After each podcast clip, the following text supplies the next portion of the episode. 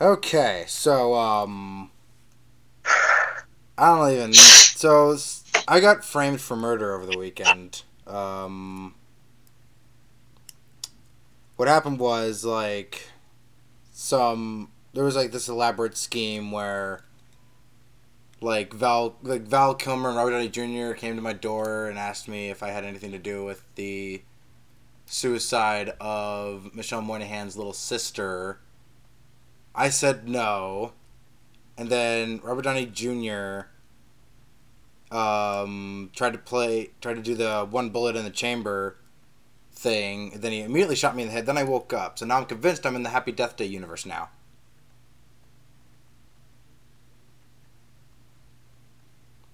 That's all I got.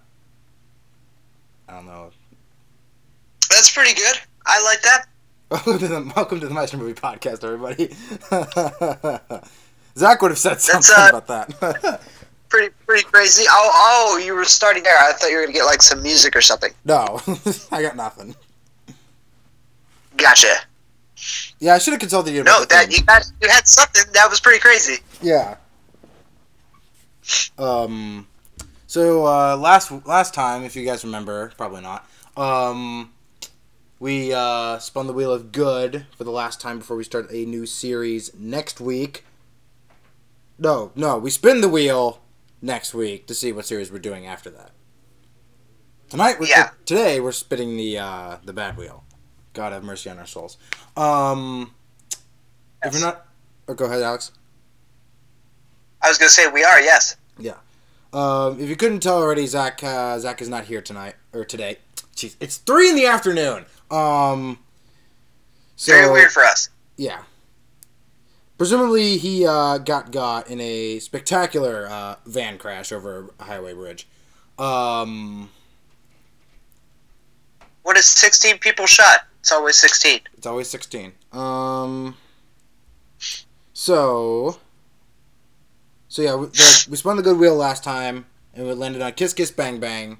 I did not remember that until probably Friday night, two days ago. Yeah. that was that was a wild time to be alive. Um, so um, it's pretty. It's actually pretty light on news. Zach's gonna yell at us because there's gonna be s- there's usually Zach does the news, and he has a bunch of stuff he wants to talk about. But in general, in terms of like movies, not a lot happened besides something we're gonna get into.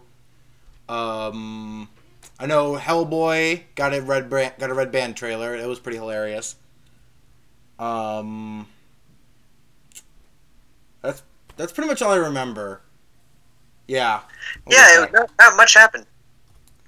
So, uh, besides the fact that we got a female led superhero movie that came out this weekend, Captain Marvel, the MCU's latest. Um, I saw it Thursday night.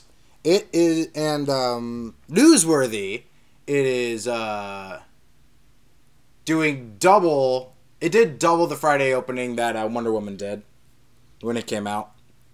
So, open the floodgates, MCU. Um,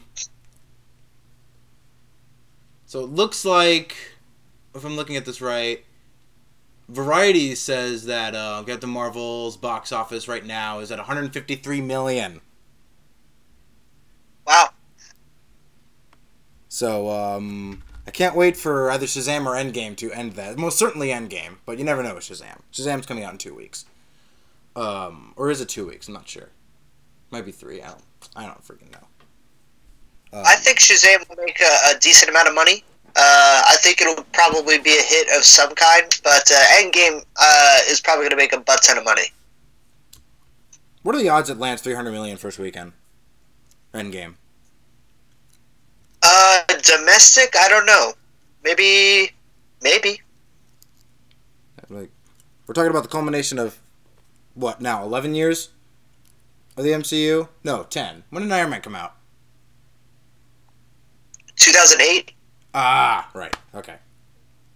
So, um, so right, my review. Um, solid.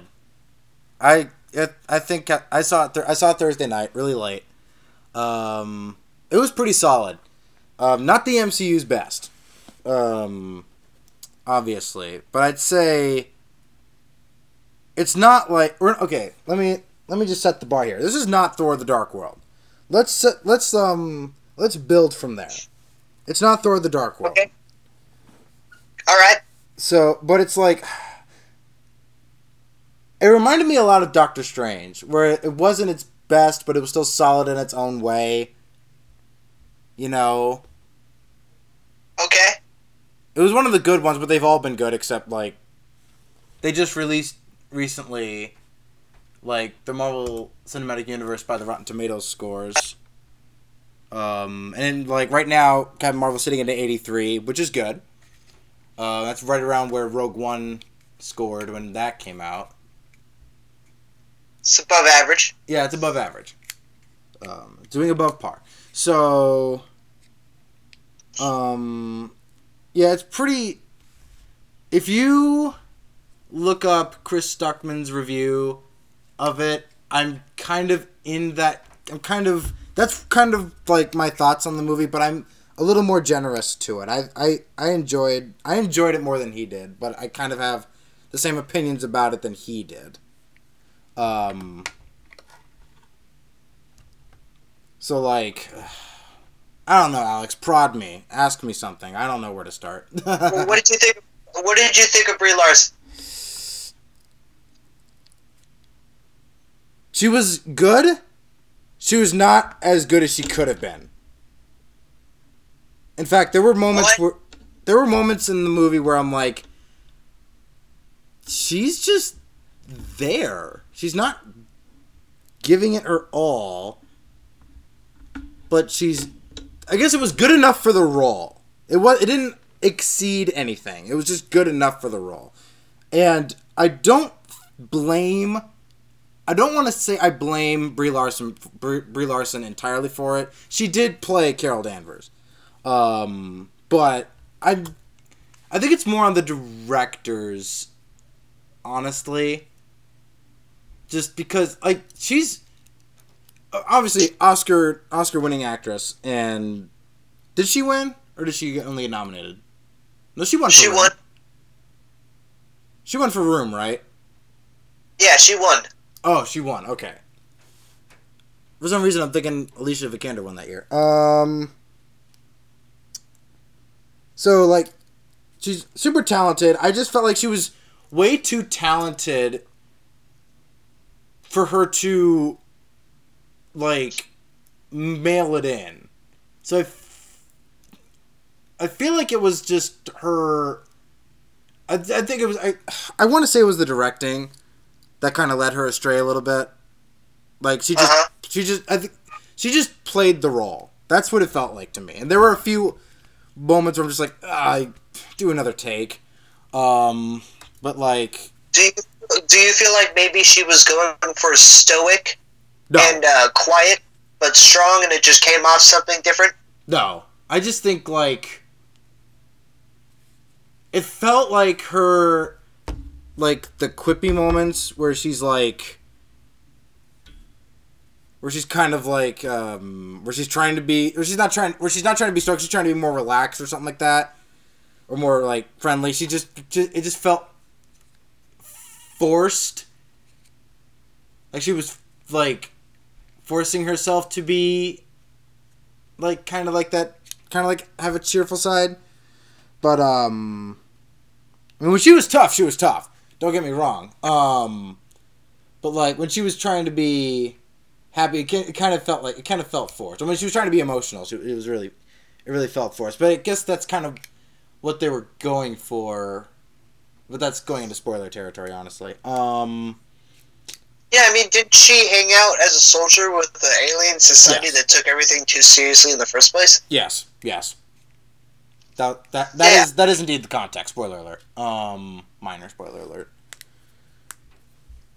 But she did have like kind of like a charismatic little side to her, where she's just like, you know, like at like if you're at work, and like you're trying to take the job seriously, but there are times where you're just like, there's a little bit of banter and everybody's smiling and giggling and having a good time, a little bit like that. But then as soon as you're back at work, you're just stoic and hard faced and you're trying to work. Like it was kind of like that. If I can equate it to anything, if that makes sense. Okay, I gotcha. Um, de aging Samuel L. Jackson. My God, I didn't even notice. They finally learned from Rogue One, Alex. They learned. Well, Marvel was always better at it. All right. Well, somebody got the memo. Somebody learned. Um. So, uh, CGI was, well, CGI. Um, for a Marvel movie, it was, it, it wasn't as. It was, but the C, I think the CGI was better than Black Panther. To be honest. Um, yeah, I agree. Black, Black Panther doesn't have very good CGI. No. Um, not to- yeah, not towards the end. Towards the end, it's like, what? Um, you can tell that um, resources were diverted for an uh, Infinity War and possibly Endgame, too. Uh, they were filmed back to back. Um, what else? Like, oh yeah, the cat's hilarious. In a Marvel way, too. Um, oh yeah. Stan Lee. Let me. You've probably read about this. Stan Lee has two cameos in the movie. The first one is awesome. You'll know it when you see it. And then the second one, Alex, you will love. I think you'll love it. Uh, I have not read about this. So he has two. I count it as two. Like, have you read about like the reason why people are? There was a moment in the movie, very, very, very, very, very early on, that people cheered for. Have you read about that? Nope. Okay, then that's the first. Then that's the first uh, Stan Lee thing. You'll you'll know it when you see it. Um, okay. The second one, I think, it, it probably it's probably gonna break the universe. From what I'm reading, but Alex, I think you'll like it, especially with the reference it's making towards. Um, huh. It's timely. I'll just say that it's a very timely for 1995. Um, for 1995. Yeah, it's a timely reference to, to a 1995 um, film. Speed? Nope. Huh. Interesting. Okay. Um, just think a Stan Lee cameo in a 1995 movie. Huh. I'll have to think about that for a bit. Yeah, I'll, I'll go on. Um, er, yeah, yeah, Stan Lee cameo in a 1995 movie. You'll, not a superhero movie. Oh, that's that's my last hint. Well, yeah, there weren't really very many No, in there 1995. Let's see, not Speed, not Twister. That was 96. We'll see if he gets this, guys. Spoiler alert if he gets it. I, you know, I don't know. Okay, spoiler alert. Minor spoiler alert. If you want to know, Alex. Yeah, go ahead. Why not? So, the train before the uh, the grandma punching in the trailer, right? Yeah. Stan Lee's on the train. Uh, Carol Danvers, she lowers the uh, a book that Stan Lee's reading, or no, it's a pamphlet. It's the Mallrats script. He's reading lines from Mallrats. I never would have guessed that. So he's reading his lines from Mallrats on the train. That is that is crazy, but he yeah he has a big moment at the end of Mallrats. Yeah, he has a big part at the end. It's a That's crazy. it's it's it might break the Marvel universe, but it would I when I when I read later that it was a Mallrats reference, I'm like, oh, that makes sense. That makes, now I'm not Well, everybody's in an uproar. Outside of um, Kevin, uh, outside of Kevin Smith just being a comics fan, he has he has written Marvel comics before. He's he's worked with the company, so he's got he's got good ties with them. So um, so there's that. Um, what else? Um, keep prodding me, Alex. If there's if there's anything you want to know, spoiler free. Well, let's see, spoiler free. Um, Unless you want to be spoiled, then spoil. Then ask away. I don't know. Whatever you want to know. Well, uh, in terms of uh, the character and her superpowers, what? do How do you how how does she compare to other superheroes? She is going to beat the living crap out of it, out of Thanos. this is the most powerful MCU hero yet. There, and it's not even close. Like I kid you not, it's not close. Not even. Like Wow. Think of the strongest MCU hero outside of Captain Marvel, and it's not Klaus. Squirrel Girl, got it. Exactly. Um. So. Yeah. So Cap. So yeah. Um. I get. Oh yeah. Let me. I'm gonna talk about the me- like the kind of like the theme of it. It's kind of like a. It's kind of um. It's kind of like a journey of self discovery. Um, nothing that hasn't been done a million times, but it seems to be more important now because it's a female led movie. Ugh. So it's kind of like uh, it's it's a it's a coming of it's a like a coming of age if that's the right term. Um. Yeah. Um. But yeah, it's it's kind of like it's kind of like a coming of age theme of like um kind of like the Dark Knight actually. Like Bruce, why did we fall? That's all you need. That's all you need to know about the theme. That's kind of what they were going for, I think. Now that I think back on it, it kind of reminded me of Bat. You know what? It kind of me. It kind of reminded me of like. It kind of reminded me of Batman Begins. Not that I think. Now that I think about it, except in the context of the MCU and the tone that they normally set for these kind of movies. Um. But yeah, so that's pretty Yeah, much she all I does got. fall a lot in those trailers. So, oh yeah, she does. She does, and totally. Um, yeah. So, I recommend it. It's a. Oh yeah, the end. The end. The, the, there are two end credit scenes. One is awesome. The other is hilarious. Um. So Do they have anything to do with Endgame? yes. Yes. Big. Big. Big tie to Endgame. I like. Okay. I am so excited for Endgame now. Just because of that one scene. Like I am I'm 100% on board. So Okay. we're on the we're on the road to Endgame.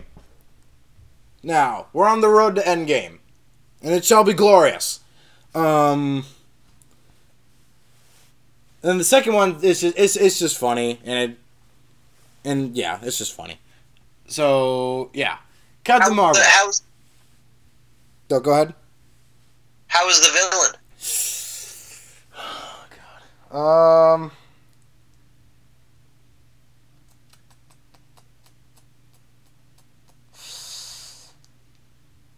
It's who you think it is, honestly.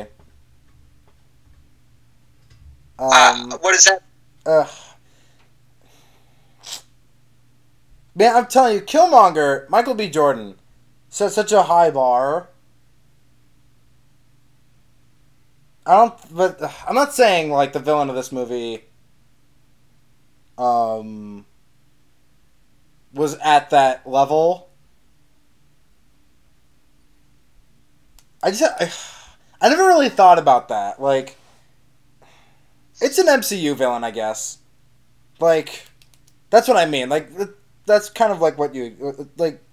What you'd expect from an MCU villain, I guess. Was the performance at least good, or was It it, forgettable? It was. Everybody, I get everybody in the movie was pretty solid. Like, I know everybody focuses on Brie Larson because she's the title character. Um,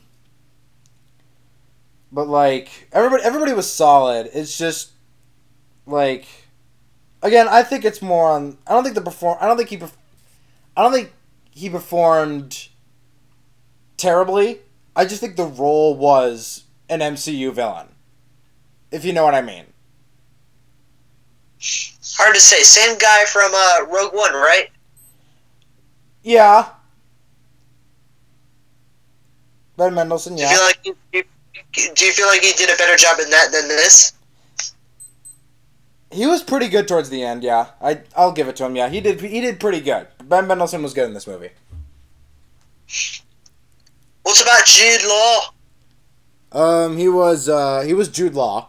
Uh, um, he was pre- like I said, everybody's solid in the movie. Even Jude Law, Ben Mendelsohn, Samuel L. Jackson. The banter between um, Carol Danvers and Nick Fury is like top of the line. I love it. Um, especially fish out of water with the seasoned Earth goer. Um, what in the world? Domino's, please. I don't want. I don't want your notifications right now. Um. Uh. Oh yeah. All the all the '90s references were absolutely like they were they were they were they were pretty good. Um. What else? Uh, Outside this blockbusters alone. uh, no, there's just there's just the one blockbuster. I'll give I'll give that to. There's just the one blockbuster. Um, but the but the store next to it is also pretty funny. Um, um, what else? Um, I guess one more thing, like Alex, remember a few months ago, I saw I we were talking about the trailer on the show, and Yeah. I said my biggest fear isn't her performance; it's how this movie is shot. If it's just presented I as see. a movie, you know what I'm saying? I think so. Yeah, go on. Like in the trailers, I was just like, it just looks like it's just it's just been shot. Like they shot a Marvel movie. They didn't give it any spice or pizzazz or style. I I'm afraid it was the case. Like it, it was it was shot like in like a Marvel movie. That did that like a phase like a phase 1 Marvel movie. That's how it was shot. Yeah, it kind of just Well, um, the directors aren't really known for having extreme style. They're mostly known for doing realistic stuff that calls attention more to the performances and the moment rather than the actual like capturing of it. Like they're not about like big flash pan and music and and like and color and all that stuff. They're mostly just about like putting a camera on an actor and letting the actor do his thing. Um. Well, okay. With that I- context, I'm not surprised. uh, Yeah, I'm not surprised that if they didn't uh, produce anything that was truly memorable on a visual level. I mean, there were, and also, also the action with like like the hand to hand combat action. They are not experienced in that. Um, shaky cam was very shaky. I could hardly tell what was going on. Maybe I was sitting too close. I don't know. Um, but it was. I'm Where like- did you see it? Oh, I saw it at uh, I saw it at Showplace Icon in St. Louis Park. How uh, close would you say you were? Uh, fourth row, on the floor, not in the bleachers. Yeah, that's pretty close. Yeah. Um, that was all. That was all I could get. Like that was all. That's yeah. That's that's yeah. That's all we could get. Um, but like it's nothing like like when I saw Force Awakens in 3D opening night, we were in the very front row at the Plymouth Grand 15, and I hardly had a problem. Like I could see what was going on perfectly. Um, but like. ugh. I was just I was thinking the whole time, like afterwards, like, did they learn nothing from John Wick? They got the same guys from John Wick to help with Civil War. Could they not get the guys back if they were doing stuff like that? I'm just that it, it just boggled me. two. Those are just two entirely different productions with different people running them, and the people like the Russo brothers know about the raid, and they know about that stuff. They know to get those people to come in and like help figure things out. Whereas these two directors, it's, this isn't really their bag. They're mostly just kind of guns for hire and do their best to kind of fit in the mold of whatever they're in. And uh, I, I don't think they would think that way. I I guess I get okay. I'll give you that. Um, I'm not saying I, I'm not saying it's their fault, but I'm saying they should have hired a director who probably. I was surprised that they picked them. They haven't really done any action. They haven't really done any space stuff or anything like that before. they've mostly done small indie stuff, so I was I was kind of shocked. But I mean, people seem to like the movie, so it must be at least like co- competent. But at the same time, I'm not surprised that there's not like that you specifically are walking away with anything too memorable or anything that's really like getting you on a visual level. Like, I know the end, the end, like the, uh, like right where the point of like, like think of a song, but in the term of a movie where like it builds, it builds, it builds, but when like the bait, like when the bass is gonna drop or when the when like the hammer's about to fall, like I remember that vividly. Like, um, like right when it's like it's pretty bleak and then bass drop everybody goes nuts everything goes crazy and everybody goes home happy or something like that. And like i remember that i remember that part vividly because they did because they actually did that part well. Um but the but like i guess the theme that they were going for did wasn't really wasn't really handled to me exactly well because they'd never they were kind of like um okay think of like batman begins but if he never fell from the balcony on fire. Kind of like that okay like they're like that's kind of how it was it just lacked it just it just lacked it just lacked when that moment happened. It lacked the punch, but I still felt it. Like I still felt the punch, but it just didn't hit as hard as it should have. Honestly, it just they just never. I don't think they they don't think they built it up particularly well. But when it happened, I kind of felt it separate from the context it was trying to, um, like conjure from.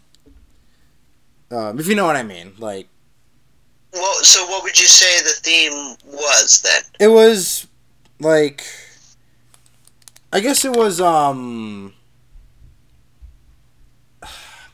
trying to put it in trying I'm really bad with words if you haven't noticed. That's why I started a podcast. Um So Okay. Minor spoiler. okay, so the theme is kind of like she's trying to find out who she is because she thinks she's somebody else. Or no like like she's had like memory loss kind of like uh, jason bourne.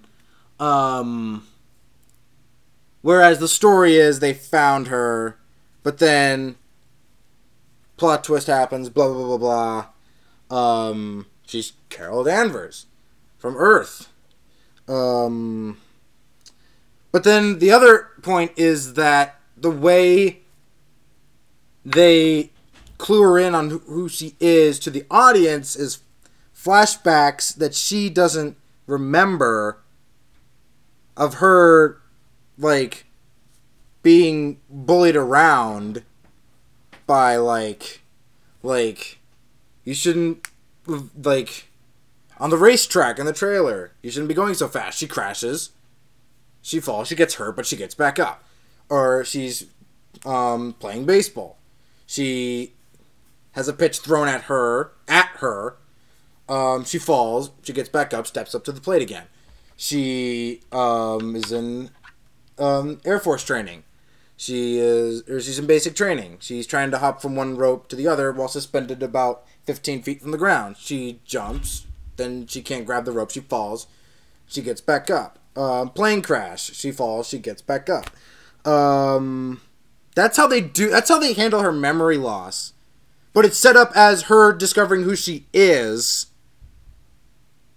But like, like the whole thing is like, who is she? Who is she? But then they remember, okay, she's Carol. Dan- she's she's Carol Danvers. Then the meaning of the flashbacks separately, when you put them together, hits at the metaphorical bass drop. Like the meaning of get fall, get back up. Like that's the meaning. I'm get, assuming that's the punch they were going for, but that's not what they used the clips to do. If you know what I mean, like maybe I need to see the movie weird. again. That's weird. But like, doesn't that sound? But the, like, does it sound weird to you? Like they would use the flashbacks to convey who she is, like after she's had memory loss, and like, but then use those flashbacks as another point that they weren't setting up before.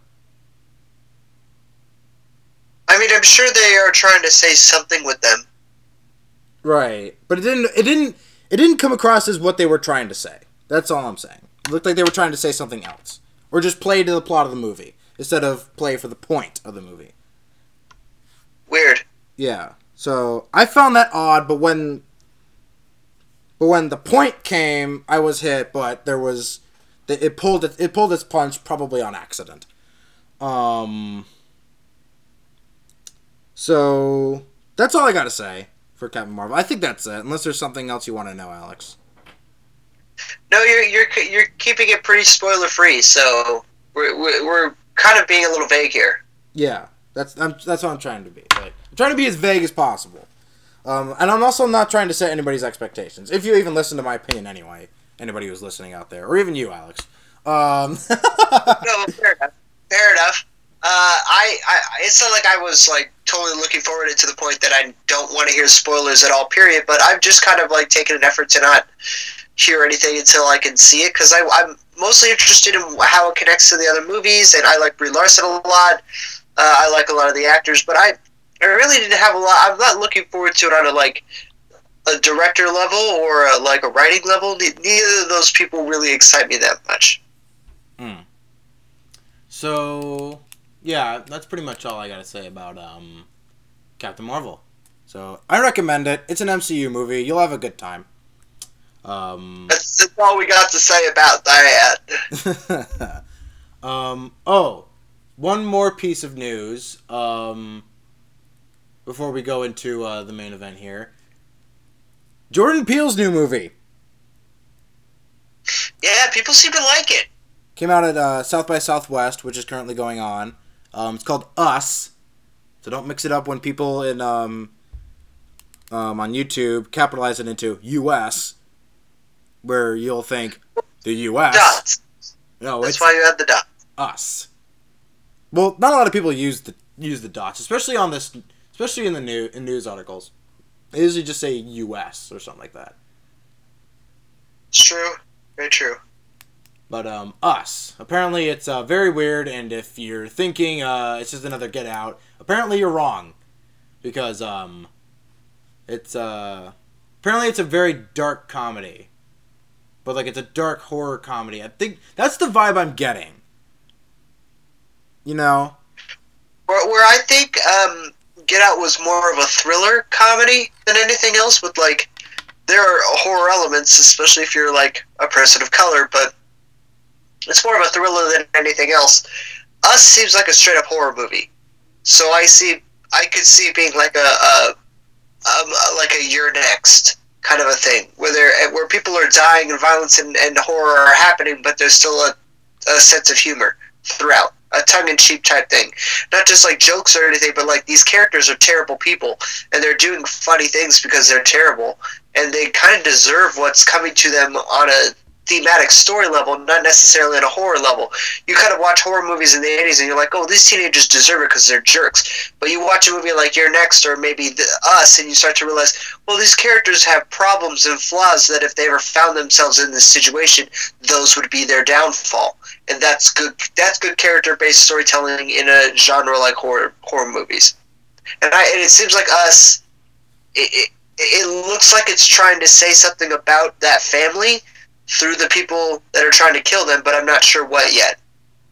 Uh, I guess you'd have to see, see the movie to figure it out. So Yeah, this seems like more in you and Zach's ballpark, honestly, from what I'm seeing. no, yeah, this, this movie looks messed up. So I'm reading the uh, Hollywood Reporter article, um, Us, what the critics are saying. So the headline right here is While the film has been received positively, critics are struggling to extract many layers of, the, of meaning the film suggests, especially in its third act. Hmm. So basically, what I'm hearing a lot is that people are saying it's a good time and it's a good movie and it's got great things about it, but that it's kind of a mess. And uh, I could see that considering not the plot but the visuals. When I saw those visuals, I was like, oh wow, there's a lot of logistics here that storytelling wise. It, it, it's basically just a shit ton of metaf- uh, metaphors. It's all metaphors.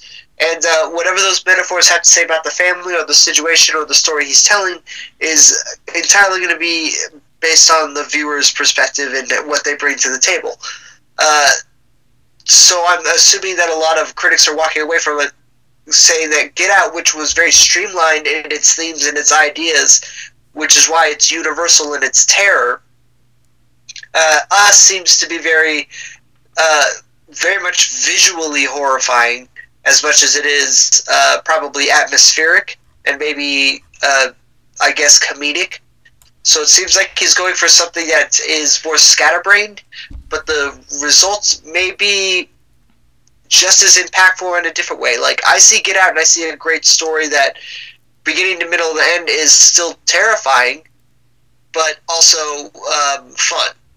Us to me seems like if you like scary visuals and you like scary imagery and you like freaky stuff, that's what that movie is for. You're, supposed to walk away from it not logistically understand what happened, but like that moment where the mom had a pair of scissors and was like carving her head in front of herself was crazy, and I liked it. So, um, who knew the guy from uh, uh Peele from Key and Peele was uh, such a messed up mind? Who knew? Um, like I mean, horror wise. Did, did you did you ever watch Key and Peele? I've seen bits and pieces. I've seen I've seen clips here and there. Not a lot. Man, dude, there's some messed up. There's some messed up stuff on Key and Peele. Okay, I must have seen the clean. I must have been shown the clean stuff because people must have like been like, "Oh, he won't be able to stomach this." I'm just like, my favorite Key and Peele sketch ever, period, is uh, one that's sort of making fun of an old aerobics tape that happened in the '80s. So you, see, it starts out as the videotape, and there's like this cheesy music playing. The crowd is clapping, and Key and Peele are these characters leading this like uh, group of gymnastics people, and all in spandex doing their thing, and. Uh, it, it cuts to a different uh, format of uh, film, and all of a sudden it's more gritty and it's more real and it's more present. And you see a guy holding cue cards, and he cuts to Key, the tall guy who's bald. Right. And uh, they start handing, they start telling him that his wife and his daughter have been kidnapped. That they, that they were in an, no, I'm sorry, not that they were kidnapped, but that they were in an accident, and that they're in critical condition, and they do not know if they're going to live and they think that uh, there was foul play, and they're wondering if there's anyone who uh, is close to him that would ever have any reason to uh, exact revenge on him. And you start to realize that it's uh, Peele. It's the guy dancing next to him throughout the entire sketch. But what makes the sketch funny is that every time they do the cue cards to tell him stuff, every now and then there'll be a cue card that comes up that says, Keep dancing because we're live and so they have to keep dancing as he keeps finding out this horrifying news about his family. But it's pretty, it's pretty messed up. Oh my gosh. Okay, so he always had this on him. All right, that's that's that's that's news to me. And uh, no, they've got some crazy sketches out there, bro. Okay, well, I guess I wasn't shown those. Um. All right, I think that's it for news. Zach's gonna yell at us for something that we missed that he really wanted to talk about, but he's not here, so so it's even more my show than it used to be. Put it next week. Yeah, put it in next week. Take notes, man. Um, okay. Shall we go to the main event then? I'm cool if you are. Okay. So, Kiss Kiss Bang Bang.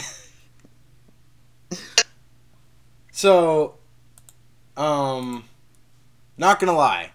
I am uh, fresh off this. If the message, if the messenger texts were not hinting towards that, um, so, so yeah, I just got done watching this, um, about forty minutes ago, from when we started.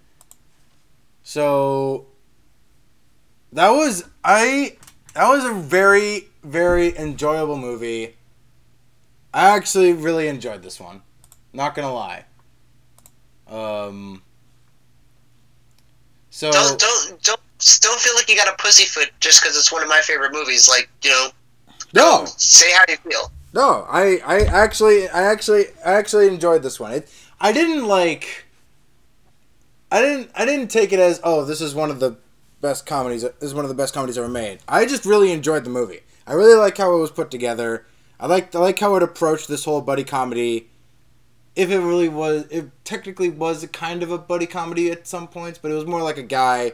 It, it kind of you know what it reminded me of. It reminded me of Stretch, and I'm probably and it's probable that Stretch took inspiration from this movie. If not, was like very much a dedication to this kind of a movie where it's just a comedy where a guy's night goes horribly wrong and he goes through all these very very weird trippy experiences and or is just in a terrible circumstance and he, it's kind of like a satire piece or something like that or not even satire just a comedy um but it, but um Robert Downey Jr. my god like it's so weird seeing him outside of Tony Stark but I now know why he's Tony Stark um Val Kilmer Val Kilmer was pretty funny especially towards the end especially that one moment with the uh, with the electric thing.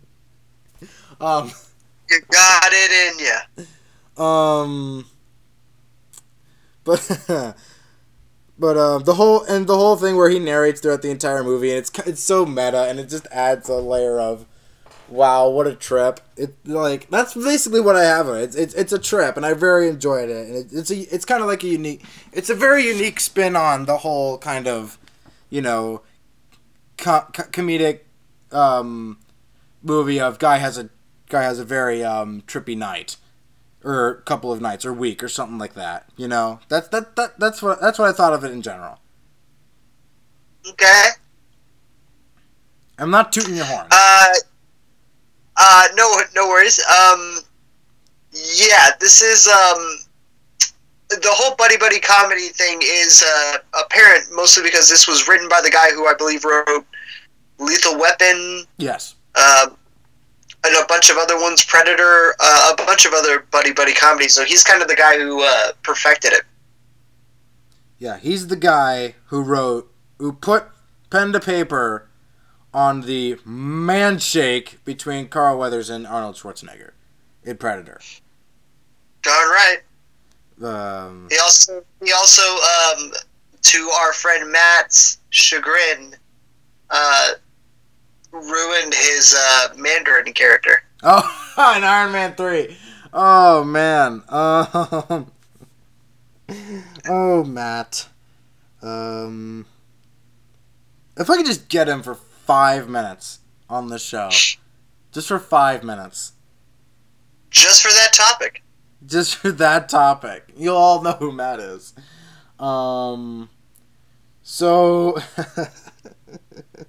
so um, it it was um, what what else can I say before Alex has to prod me for stuff? Um, because I have to be prodded. Um. Okay, prod me. What do you want to know? What do you think? Well, I- I'll first uh, agree in uh, gushing real quick about Robert Downey Jr. Yeah, he's he's pretty great. This is a clear-headed, non-drugged out, and I don't think I don't know if you've necessarily seen a drugged out Robert Downey Jr. movie. I think probably his pinnacle would be something. It was the sequel to The Fugitive, and it was called U.S. Marshals, and he just looks coked out every every scene. It just he's just awful. It looks like he had a rough night before, and it just has not ended. It will never end. But this is him, clean, clear, sober. He's ha- he has a wife now. He he's just he's he's trying. He's really trying to clean himself up, and all of it's all that's coming out now that he's like completely clear headed is talent. All the talent that was always there that he always had before he was Tony Stark. That and that's why what that's why when I tell people about like Venom or Tony or Iron Man, it's like those movies are what they are because of those lead actors. Like it, uh, Iron Man is what it is, is because the director made a couple movies where there was a bunch of improv, and he cut his teeth that way. And Robert Downey Jr. is one of the best improvisers in character on film. Period. He he knows how to improvise in character. Period. and he's perfect. So Tony Stark exists because he exists. But the only reason he exists is because of this movie. Right. He did have a bunch of movies afterwards, and he did work with like David Fincher and Richard Linklater and uh, um, God, uh, George Clooney in his first uh, directorial debut. No, actually, uh, his second. But he went on to make other great movies and even get um, Golden Globe nominations for some of his stuff. But like, once this came out and once this kind of circulated on video for about a year or two, um, this was the thing out of all of the movies that he made that like people looked at and were like, "Oh wow, Robert Downey Jr. is a star still." Like still. Yep. When he is when he is um God, when he is flirting with Michelle Monaghan in the bar. Which was It's insane. When she when um yeah, when she mentions the beer commercial with the bear and then she and then he makes her laugh because he makes fun of somebody else and then he just kind of gently dabs himself with the napkin. It's perfect. the Native American Joe Pesci.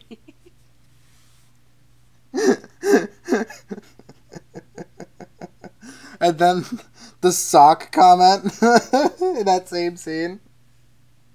Oh yeah. It's that's my style of humor, man. This is I my style of humor is I live off memes and quips, and that's it. That's it. That's all.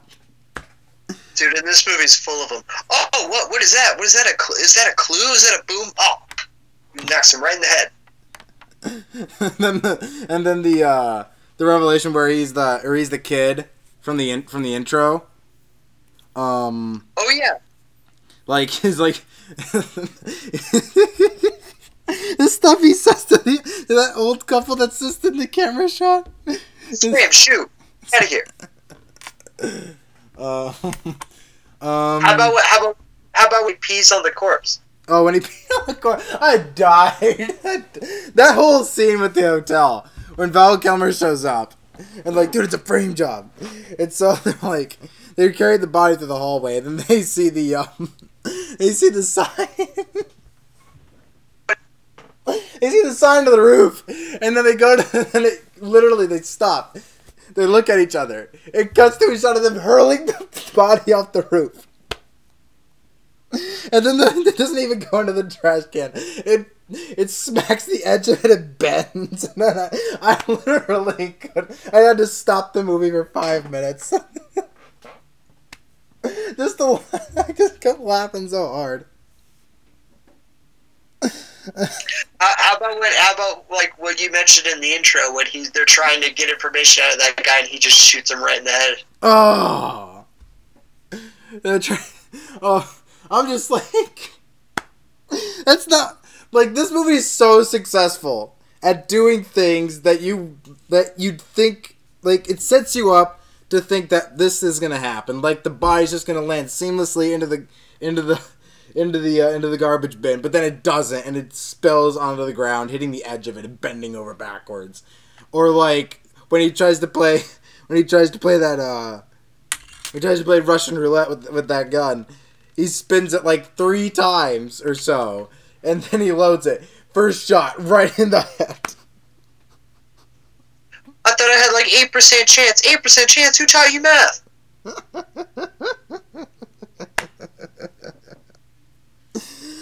Whew, this this movie was so this this was a fun movie, dude. This is this is a really good one. I'm glad you picked it.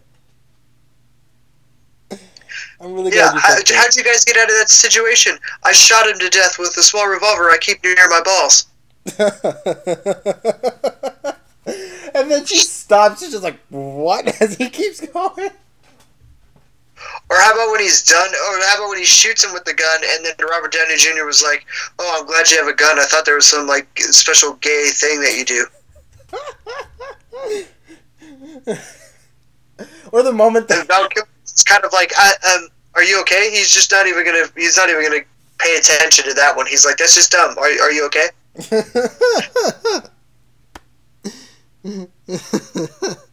I swear, man. Yeah. Oh man. Um. Val Kilmer fell off the radar after this, right? Or Pretty much. How about when she slams the door and she cuts off his finger? oh man, I instantly got Shape of Water vibes after that. I'm just like, Oh yeah. and then he stitches it back on. I'm just like, I was waiting for him to say it could take or not. Um, he slammed the door, and as soon as it happened, I'm like, like, she slams the she slams the door on him, like, once before, and I'm just like, or he has the door slammed in his face like a lot before that point. I think I'm not sure. Um, There's a, there is a time where he uh, he hits on her but sleeps with her best friend instead. So the next morning he comes and confronts her about it, and she she slams the door on him. His hand is in the exact same place. His just thumb is not in the door, or his finger's not in the door. right. Or um. Foreshadow for sure. And then and then uh, later on in the movie like half an hour before the movie or like 30 minutes left in the movie um he slams the door on her because she slept with a friend of his in high school and I'm just, and I'm thinking, oh man, oh man, her pinky better be on the floor. It'd be instant karma. I was expecting the movie to be like, oh, now her finger's gone too. Oh, that'd be crazy. Uh, how about um, when the movie was all over, and then the and then he's narrating it, and he's like, "Yeah, yeah, yeah, Val Kilmer's alive. Why don't we just bring everybody back?" And I all d- that come. was hilarious. That was funny. I was just like, this movie is so meta. This movie is meta. In the every time he narrates, it's something. It's something like so totally meta. Um, it's this movie has a. this- It's just moment to moment, like one of the funniest movies I've seen. Honestly, like that was. So, it's it's great. I love it. Like I, even for all those moments too, it has some crazy like real ones too. Like the girl when the girl in pink gets shot, right. and then he then he sees that, and then he gets up, he grabs the gun, and he shoots the guy. And he doesn't want to do it, but he has to do it, and he knows it. And this guy's like, "Oh, you a tough now," but then he just slowly gets shot to death by this nobody. It's crazy. the way he, the way the dude sold the gunshots, I thought he had a vest on. I'm just like, he's messing with him. That's this. That's the way this whole movie is gone. He's just toying with him. He has a bulletproof vest on, and then he, cl- and then he like, and then he clocks him a few more times, and then he falls to the ground. I'm like, oh man, it just got real. And then instantly the dog eats his finger. Yeah, and then he cries because he never shot anybody before. Exactly. Um. But yeah, this oh, man, dude. Wow. oh man. You think this is gonna make you watch um, Iron Man three a little bit differently? Yeah, I that would make if I ever go back to any of those MCU movies. I want to see Endgame. I want to see Endgame. Then I want to view it all. That's that's how I want to do it. That's how that's how I plan on doing it. I want to see Endgame, see where it all culminates, and then I want to, and then I kind of just want to go back and relive it all, all ten years, all four phases, right, right into the um, right in, right back into Endgame, like, or maybe I might just do a lead up in, I might just lead up into Endgame, or something like that. I don't, I, I don't know what I'm gonna do. It's just, wow. I've already I've already rewatched them all. I'm already set for Endgame. I just gotta watch Captain Marvel now. Yeah, like that. The amount of people that I have in my immediate circle who are missing, like Marvel movies, like in their, in their um, I don't know what the word is, but in their like, Life. yeah, in their life. That like I'm just like, like I've like I know a guy who has seen Infinity War before Ragnarok, and like it's all like the, the ti- their timelines are so all over the place. And like like some I've known people who haven't seen Black Panther yet or don't remember Black Panther because they're so busy, I guess. Um It's so bizarre, like I didn't mean to go on another MCU tangent here, but like you gotta watch the MCU. You'll have a good time. Even through Thor the Dark World. You won't remember Thor the Dark World. What came after before what came out before Thor the Dark World though? Like you'll remember that movie before you remember Thor the Dark I, World. Iron Man three did actually. You'll remember Iron Man 3 before you remember um, uh, Thor the Dark World. Even as you're watching Thor the Dark World, you'll just be remembering Iron Man 3. Um, what else? Like, okay, back to Willow. Back to Willow. Back to Willow. Um, literally, the guy who's protecting Willow is in this movie. So, yes, back to Willow. Back to Willow. Um, I guess you could say in this movie that Robert Downey Jr. is its Willow. Yeah. Except he doesn't have a, uh, a baby who's going to kill the witch that Willow ends up killing anyway. Uh, yeah, fair point. Um, the finger? but that gets eaten by the dog. Oh, good point. Nobody eats a baby in the other one. no. Thank God. Um. Well, I don't know. Val Kilmer and whoever. Who? Who is the uh? Who is the woman in um in Willow opposite Val Kilmer? Who is the princess? I think. I do not remember. Okay, good. Um. Well, now it's bothering me. Hold on, stand by, while as I furiously type. IMDb, check up and look it up. Who was in Willow? It's a female. It was she Saoirse, had hair and legs and claws, also teeth and breasts and stuff. Okay. What's up? Um, it was uh, her character's name was Sorsha, right?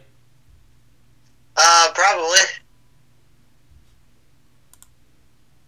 Okay, hold on.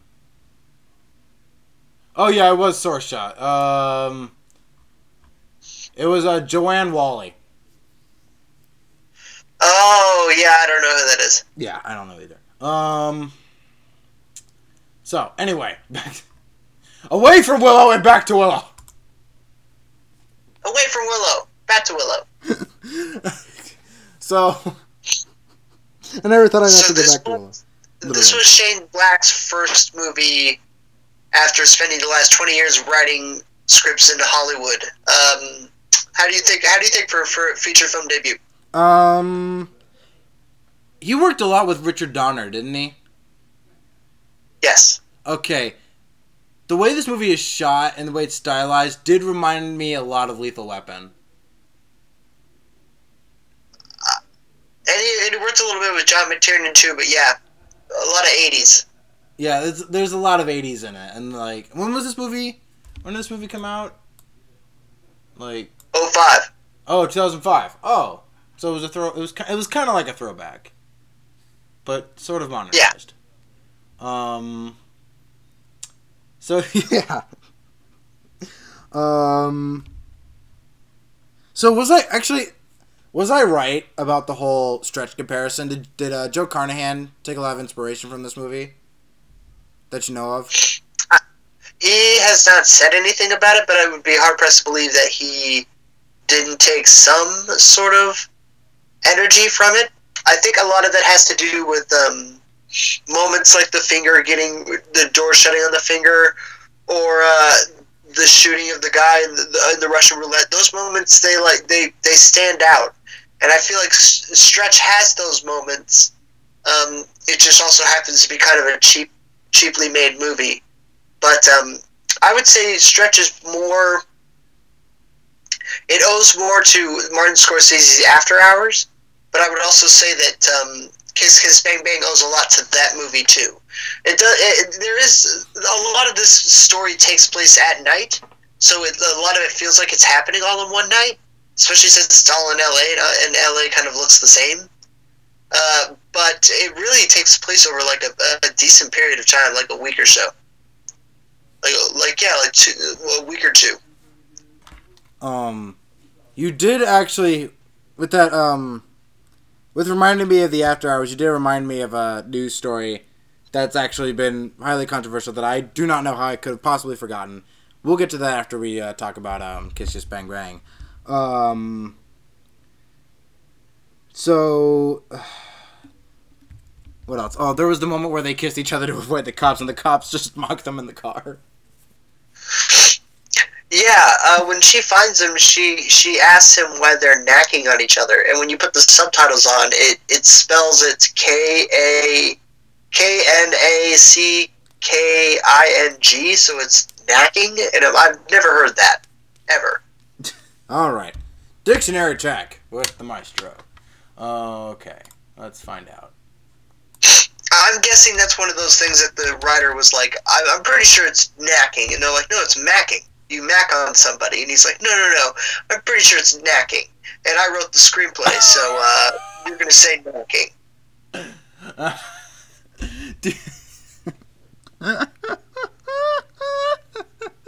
I guess.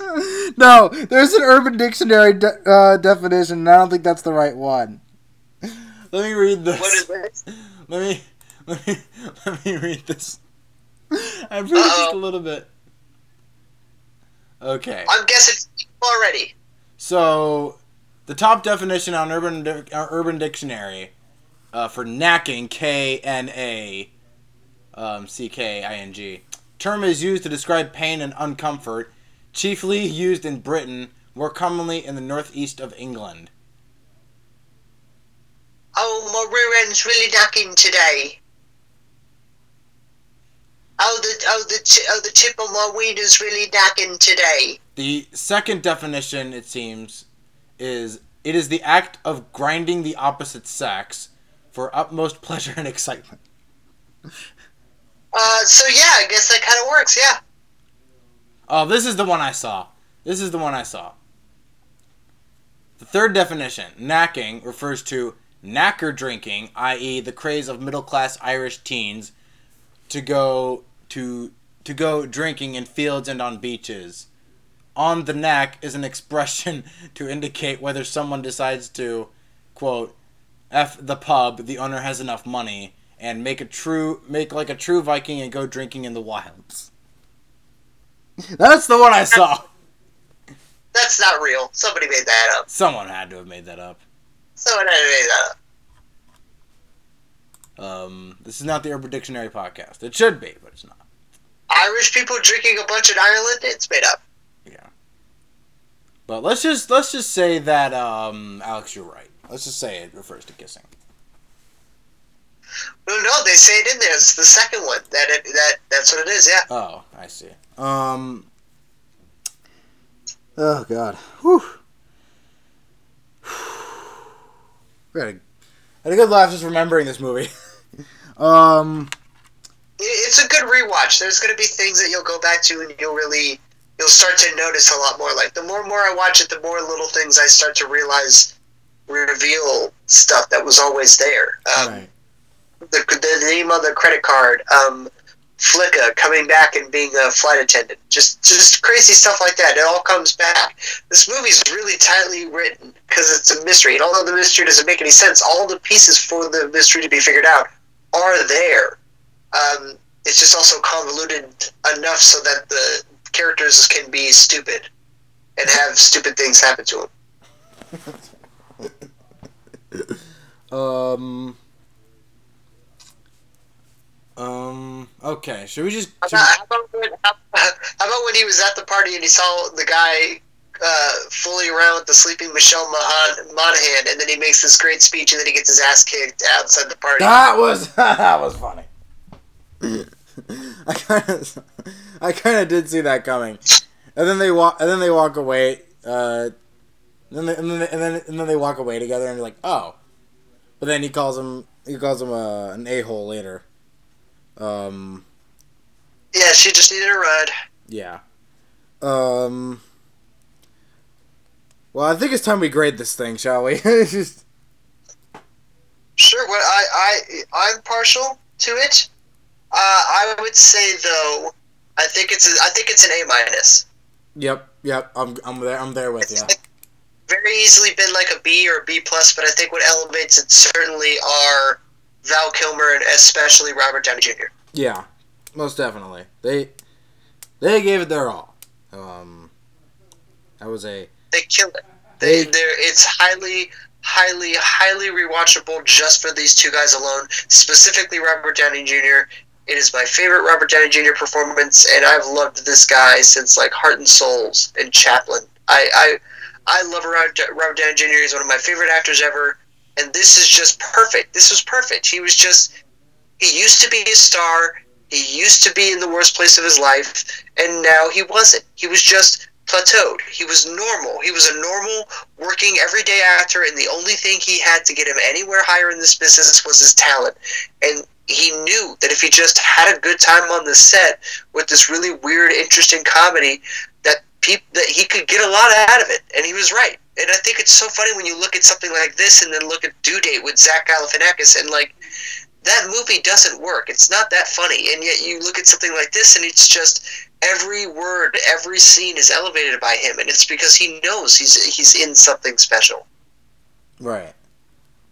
Yeah, I'm there. with- It's a it's a really it's a really good time. It's smartly it's smart it's smartly written from a dialogue standpoint.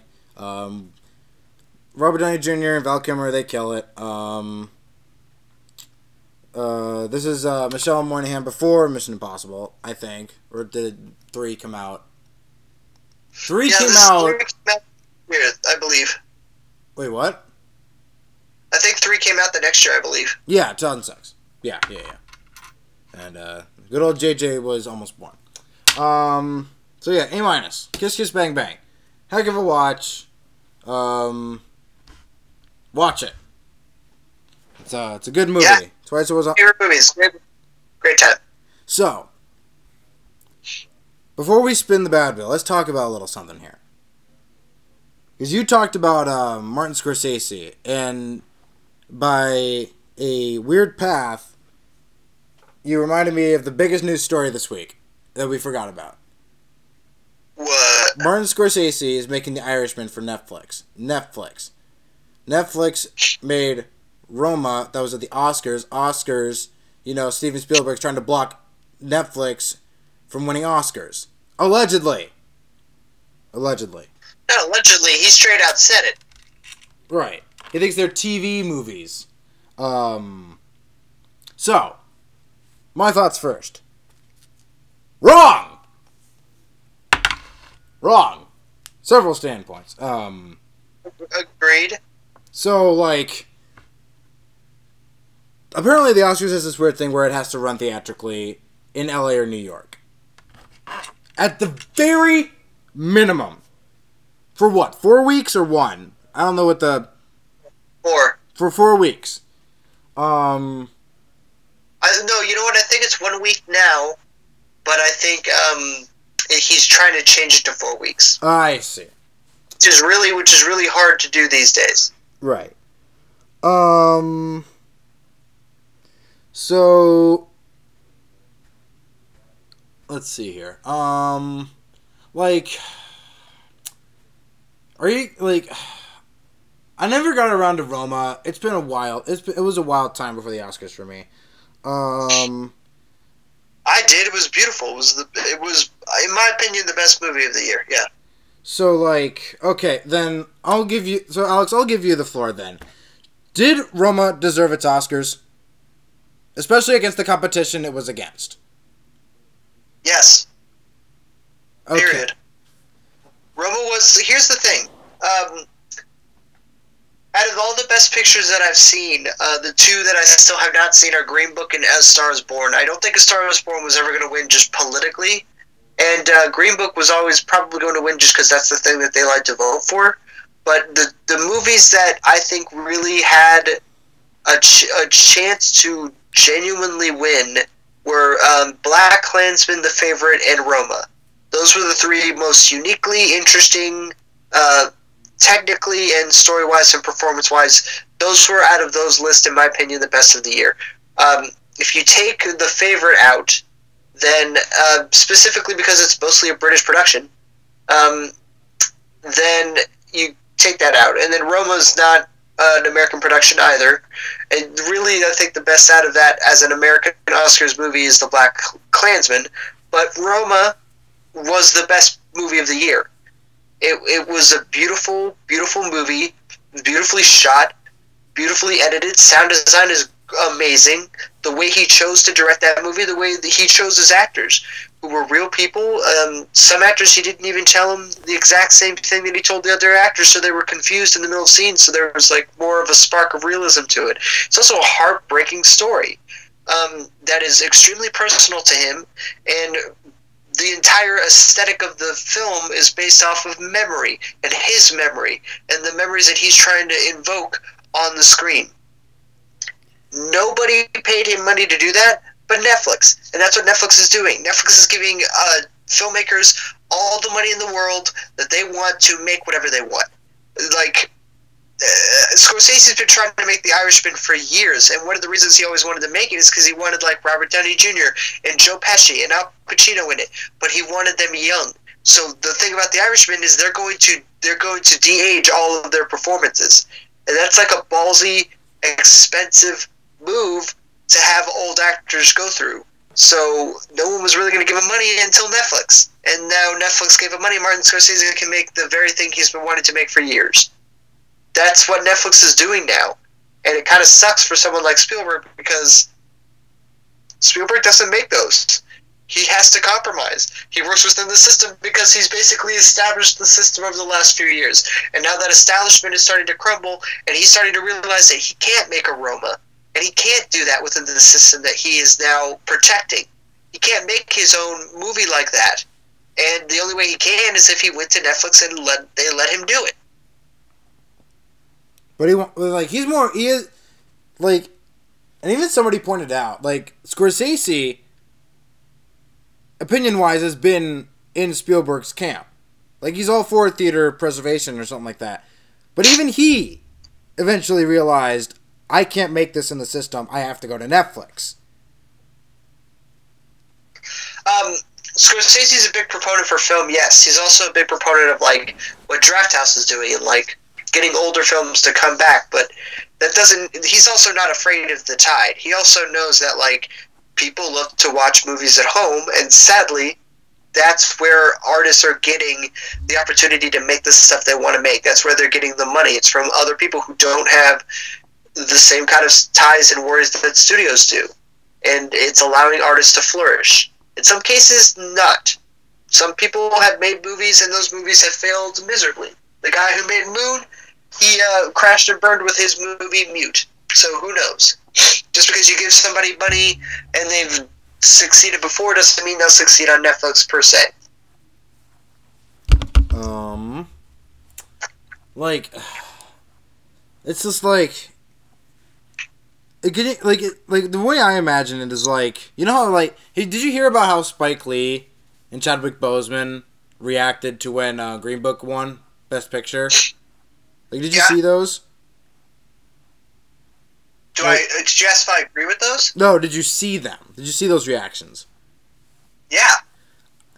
Like, could you imagine like Spielberg just like teaming, like he's like like he's like beet red at Alfonso Cuarón on stage winning Best Director?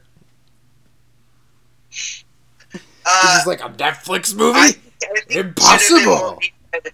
I think he should have been more beet red when Green Book won.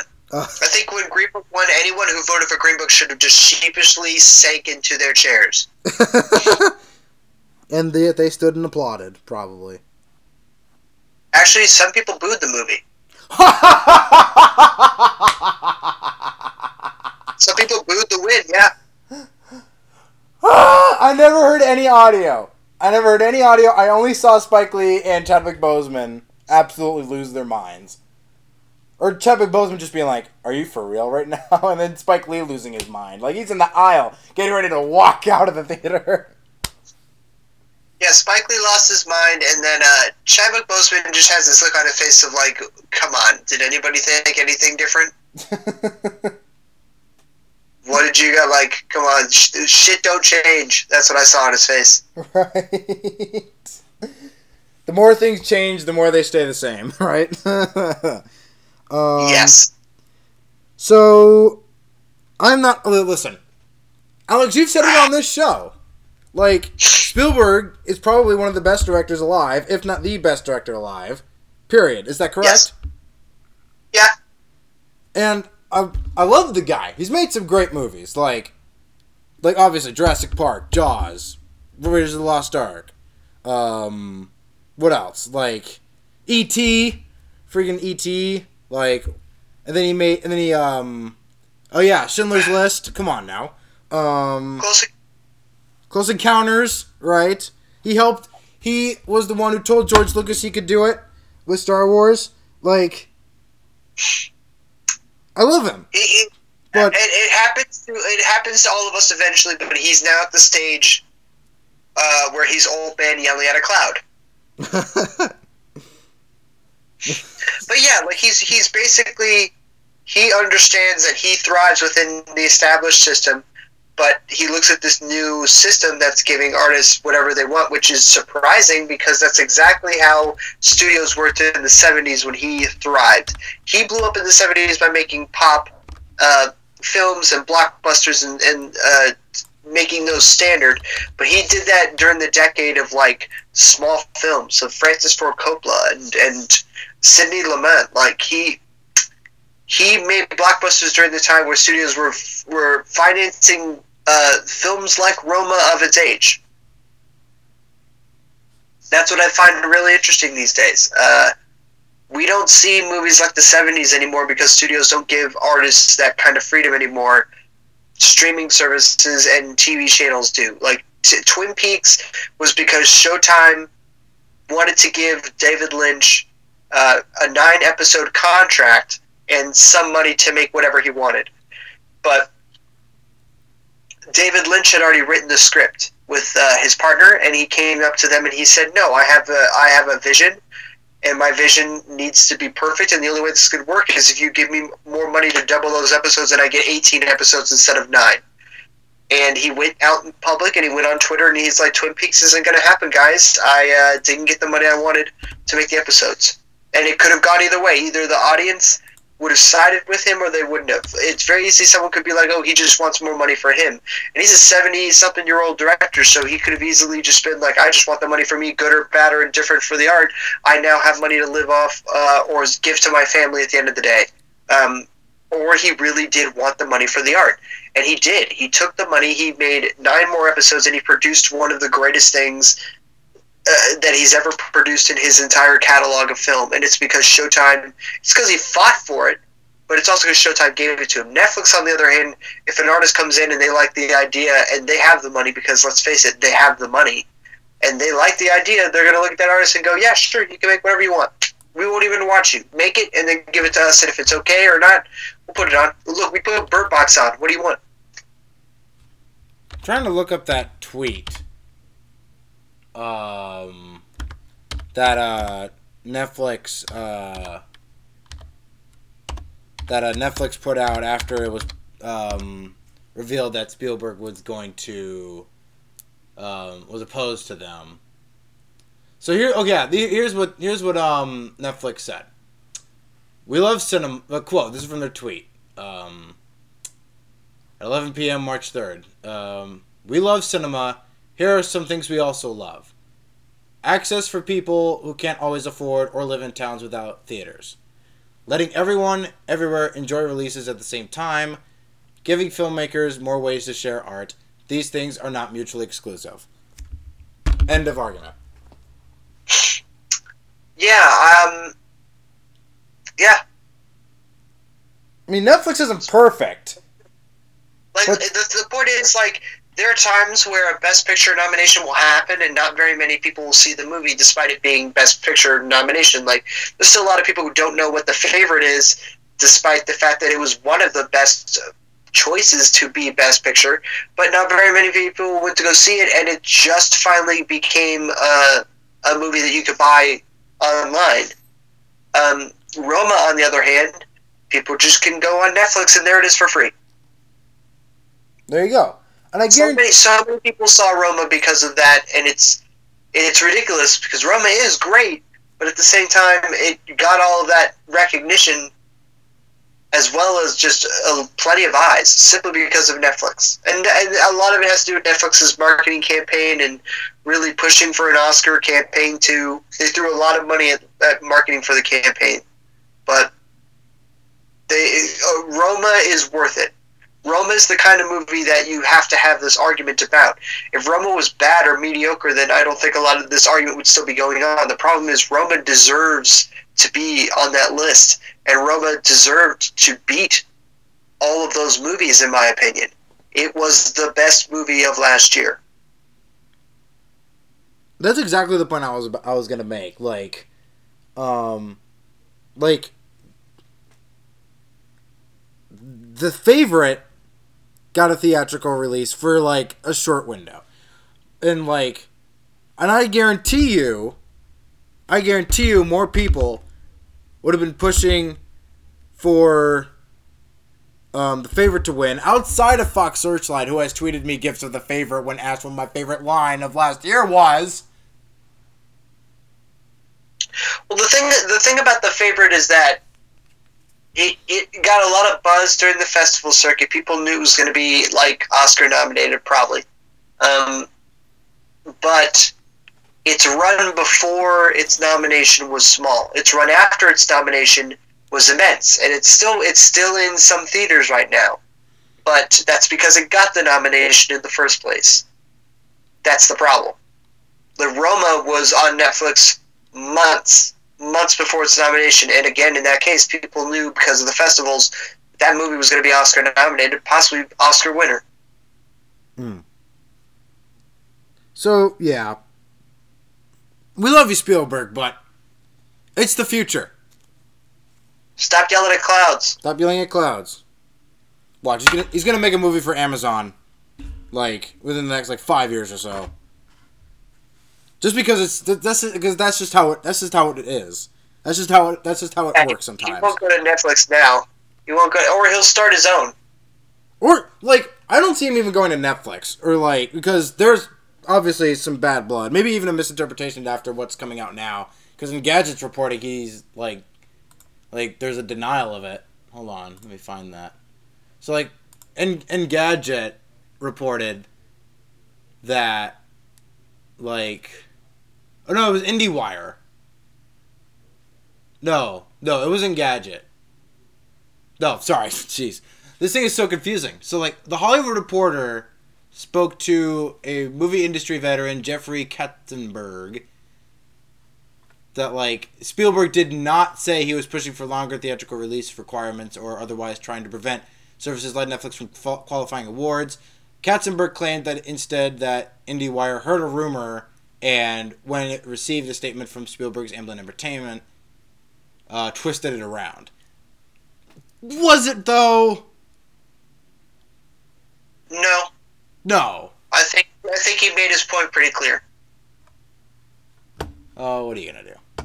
So, Captain Marvel's good. Kiss Kiss Kiss Bang Bang is better. Steven Spielberg's yelling at clouds now. So, there you go, everybody. That's the week. Let's spin the bad wheel. Bad wheel. Um. Okay, Alex, what do you suggest we replace this thing with? Replace this pick with My standard, my standard for the last few times has been rollerball, and I stick with it. rollerball. Okay. Um. Okay. Since Zach's not here, here's what I'm gonna do. I think I don't know what I'm gonna do. As for most of the shows, I do. Um. Hopefully, there's not an ad. Um. Okay, so we're going to the bad movies. Um. So apparently, a friend of mine at work suggest um told me about a movie that he watched one time. It's a and I wonder if it's a movie you've heard of, Alex. But it's uh, it actually now that I think about it, it sounds quite boring. But I'm gonna run it by you anyway. It's this movie. He said it's called Fateful Findings. Yes, Fateful Findings. Yes. Is it as bad as he said it was? he said it was absolutely atrocious. Yeah, it's terrible in a, an extremely entertaining and interesting way. Oh. Huh. We struck gold. The guy Um, guy who made it is a man called David Breen. He's made, I believe, four movies, and all of them are atrocious. Uh, the last movie he made uh, started leaning towards like I, very subtle, but also uh, inignorable uh, ideas of genocide. That people just kind of stopped talking about his movies as, as jokes for now on. Just like everything up to Fateful Findings, you could probably make fun of pretty clearly and easily and have a good time with. But the moment that last one he made came out, everyone was kind of like a lot of people who make fun of his stuff were like, we can't make fun of this movie. It's genuinely about genocide. He's genuinely suggesting we like rid the world of millions of people. It's it's insane. He's it's like, insane. is he the villain? Is he, was, is he the villain in uh, Captain America: Winter Soldier? Is that No, he's like a? Thanos. Oh, he's like Thanos. Except he's like this old Thanos. white guy. Seriously.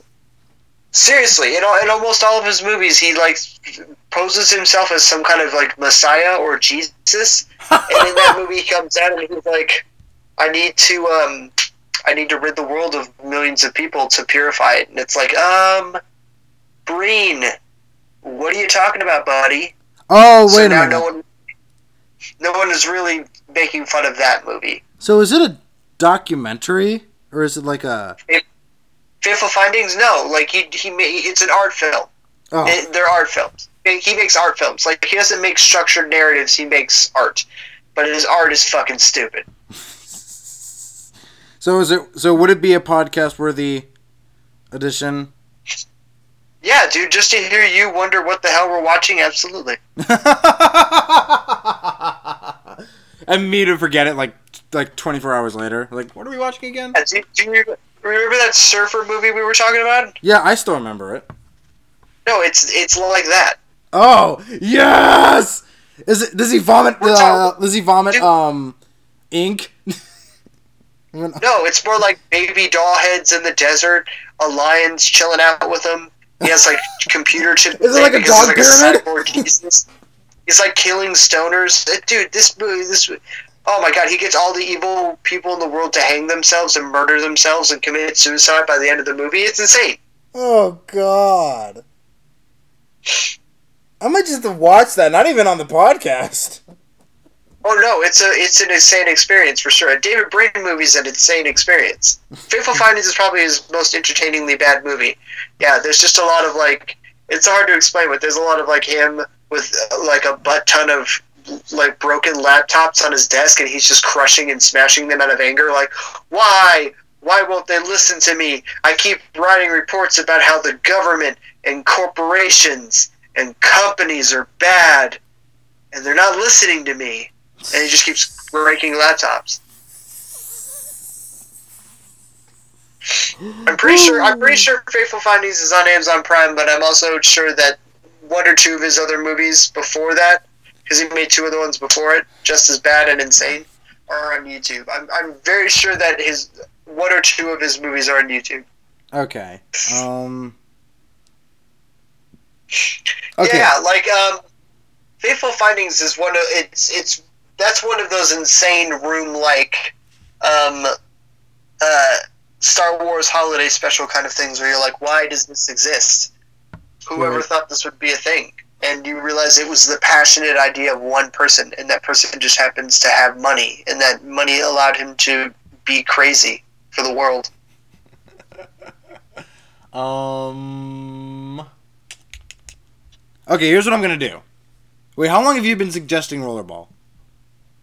For a while, but if you legitimately want to go Fateful Findings, dude, I'm for it because Fateful Findings is insane. No, here's what we're gonna do. Because you've been suggesting it, and I just suggested it. Here's what I'm gonna do. I'm gonna be nice because, like, if Zach, like, I feel like, nah, never mind. You know what we're gonna, you know what we're gonna do? I'm gonna pick rollerball, ah. and we're gonna put Fateful Findings on the back burner.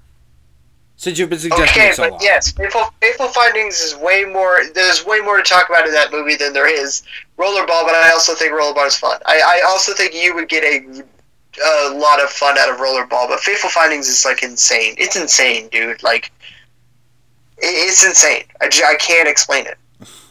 Okay, we're okay. We'll go with rollerball, and we'll put um, Fateful Findings on the back burner. Um, uh, Judge Dredd style. So, here we go. So, right. the list of bad movies. Oh God in heaven, please be please be kind. Um, The Last Airbender. Toys. The Star Wars Holiday Special. Jesus no. Um, The Wicker Man. Nicolas Cage. Um, Doom with uh, The Rock and uh, Karl Urban. Troll Two. Sorry, what? I just watched that recently. Oh boy. Um, hope you don't have to watch it again. Um, Troll Two, to which there is no Troll One. Josh Trank's Fantastic Four. Um, The Book of Henry. Bright. Um, David Ayer's Bright, um, which is apparently getting a sequel, but I haven't heard anything else from it. Um, if it's even still on Netflix, I don't even know. It's pro- it's a Netflix exclusive, so it better be.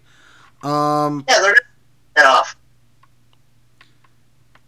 Plan 9 from Outer Space. Dragon Ball Evolution. Oh, jeez. Ready to Rumble. Please. Um, Howard the Duck. Catwoman. And Dungeons and Dragons. Okay. Here we go. Spinning now. Ooh, I'm so scared. Oh, thank God. Oh no! It's time! Alex, the time has come! Oh no. Oh, it's close again! It's too close to call! What, Toys and Holiday Special again? No, it's between the Book of Henry and Bright! Oh, jeez, we'll ro- do it again. Hold on.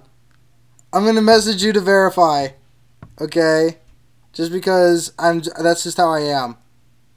Stand by. I ju- that's just how I am sometimes. I, I have to. Okay, I put it in the group chat, and now Zach's gonna see it too. He's gonna be like, man, we could have been watching Bright. but that's how close it was, right there. If you could see it. Um,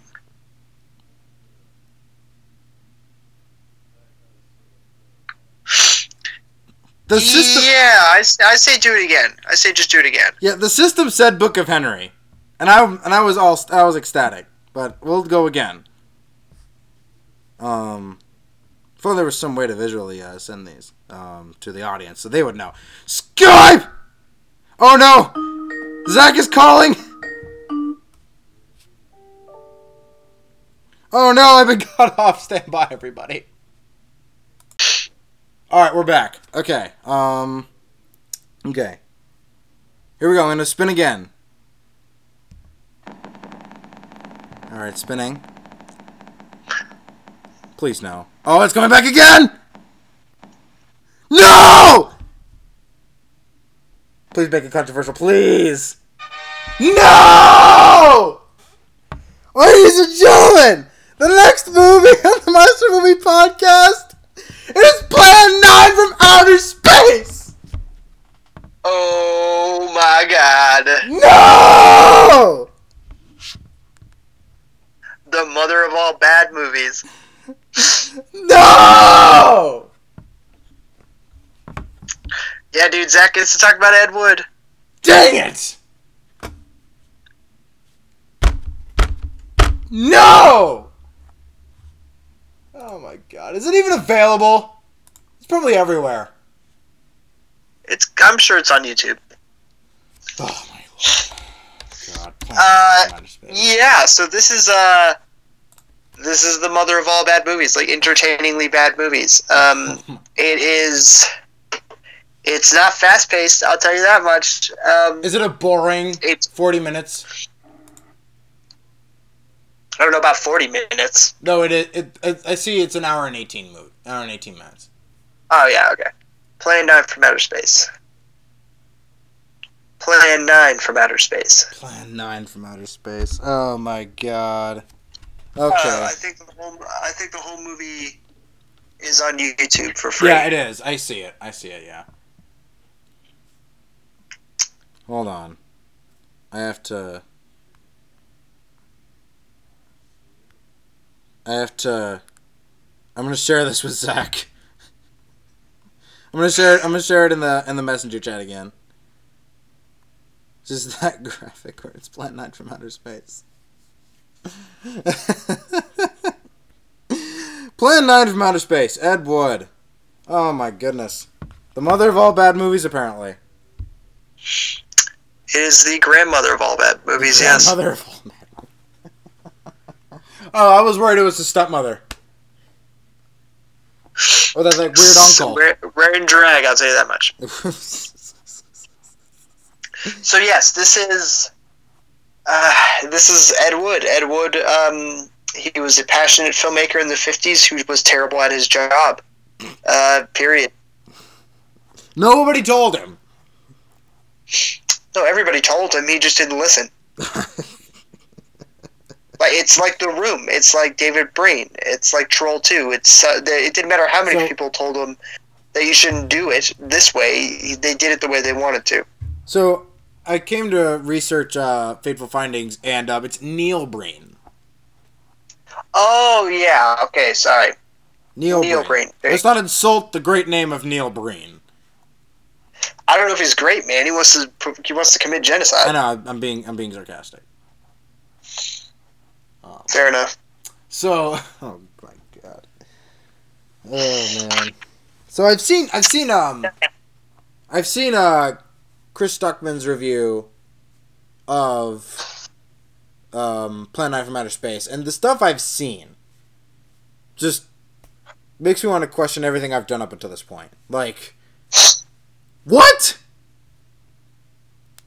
Ugh. Yeah. Every every wrong decision you could ever make is made. It looks terrible. It sounds terrible. The actors are terrible. Just every it's it's hilarious how bad this movie is. Oh man, I am. I think I might be no- more nervous about this than I was for Reservoir Dogs initially. You should be.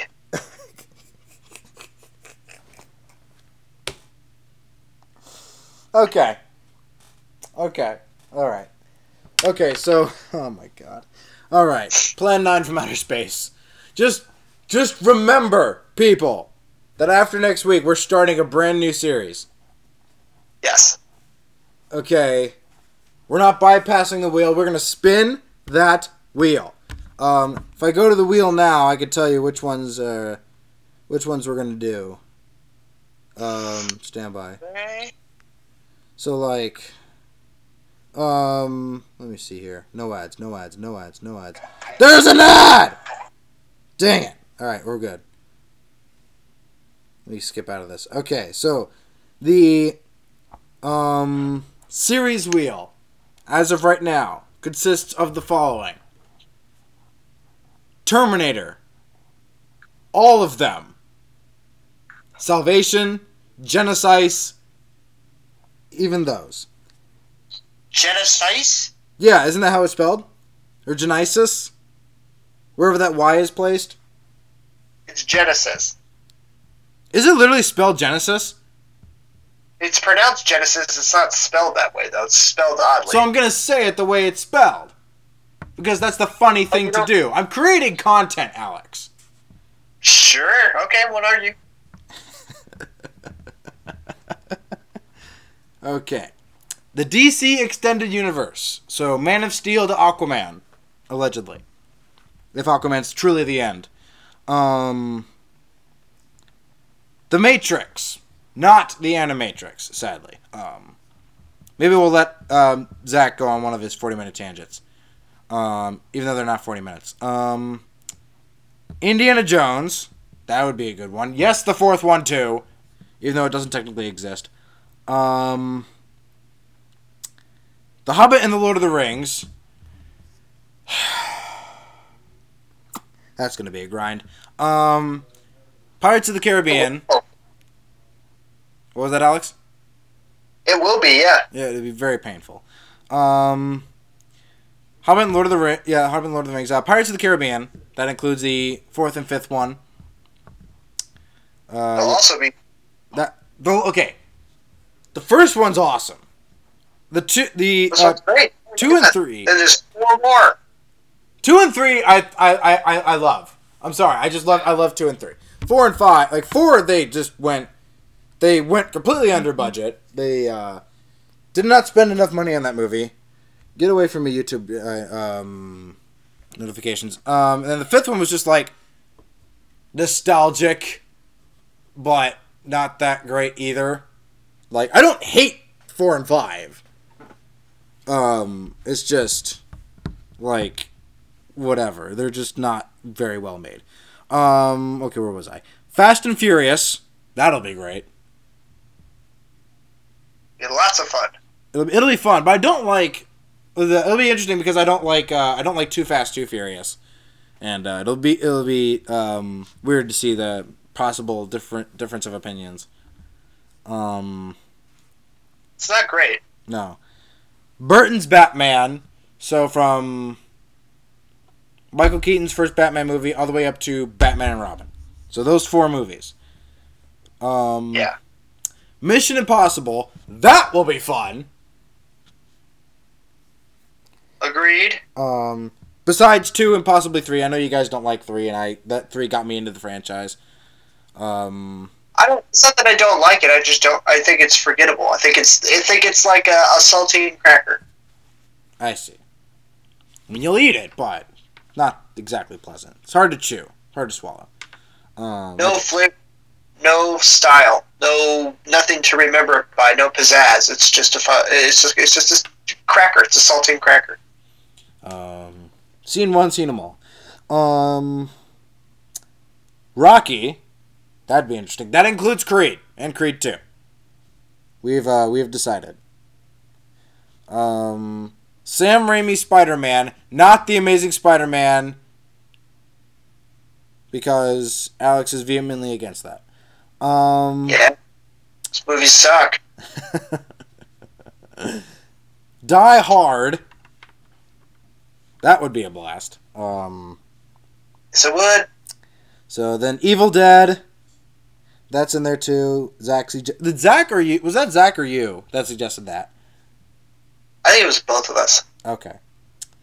Back to the Future. That'll be pretty fun. Three movies there. Um. Rambo. All of them, even though apparently the last one is uh, coming out um, sometime within the next year or so. Um, Kung Fu Panda, which was the second choice for a possible bypass next to Narnia, which Narnia we did, and that did not end very well. Um, Daniel Craig's James Bond, so Casino Royale to Spectre. Um, and then Mad Max. That would include the three, three right, three Mel Gibson movies, Yeah. and the much loved Fury Road. God, I love Fury Road. I really want to talk about Fury Road. Um, and then lastly, uh, Lethal Weapon. So that is a mixed bag if I ever saw one. Really is. So that's next week. We spin the wheel of series next week. No ifs, ands, or buts about it. We are doing it. But first, we have to watch Plan 9 from Outer Space. Yes, we do. Gah! Man, you are gonna freak out next week. Yeah! I'm freaking out now! We better not record at night. I'm gonna wake somebody up. We better not. You'll be fine. Okay, so all right, Plan Nine from Outer Space. That's next week. Stay tuned for a uh, wonderful episode that's gonna come. Oh God, oh man, Plan Nine from Outer Space. All right, Plan Nine from Outer Space. Uh, that's next time. And then the then the series wheel and off on a new adventure. Um, so there you go, everybody. So talk to you next time when I have a mental breakdown. Um, Alex, say goodbye. Bye. Zach, say goodbye. Oh wait, he's not here. Sorry. Bye, everybody.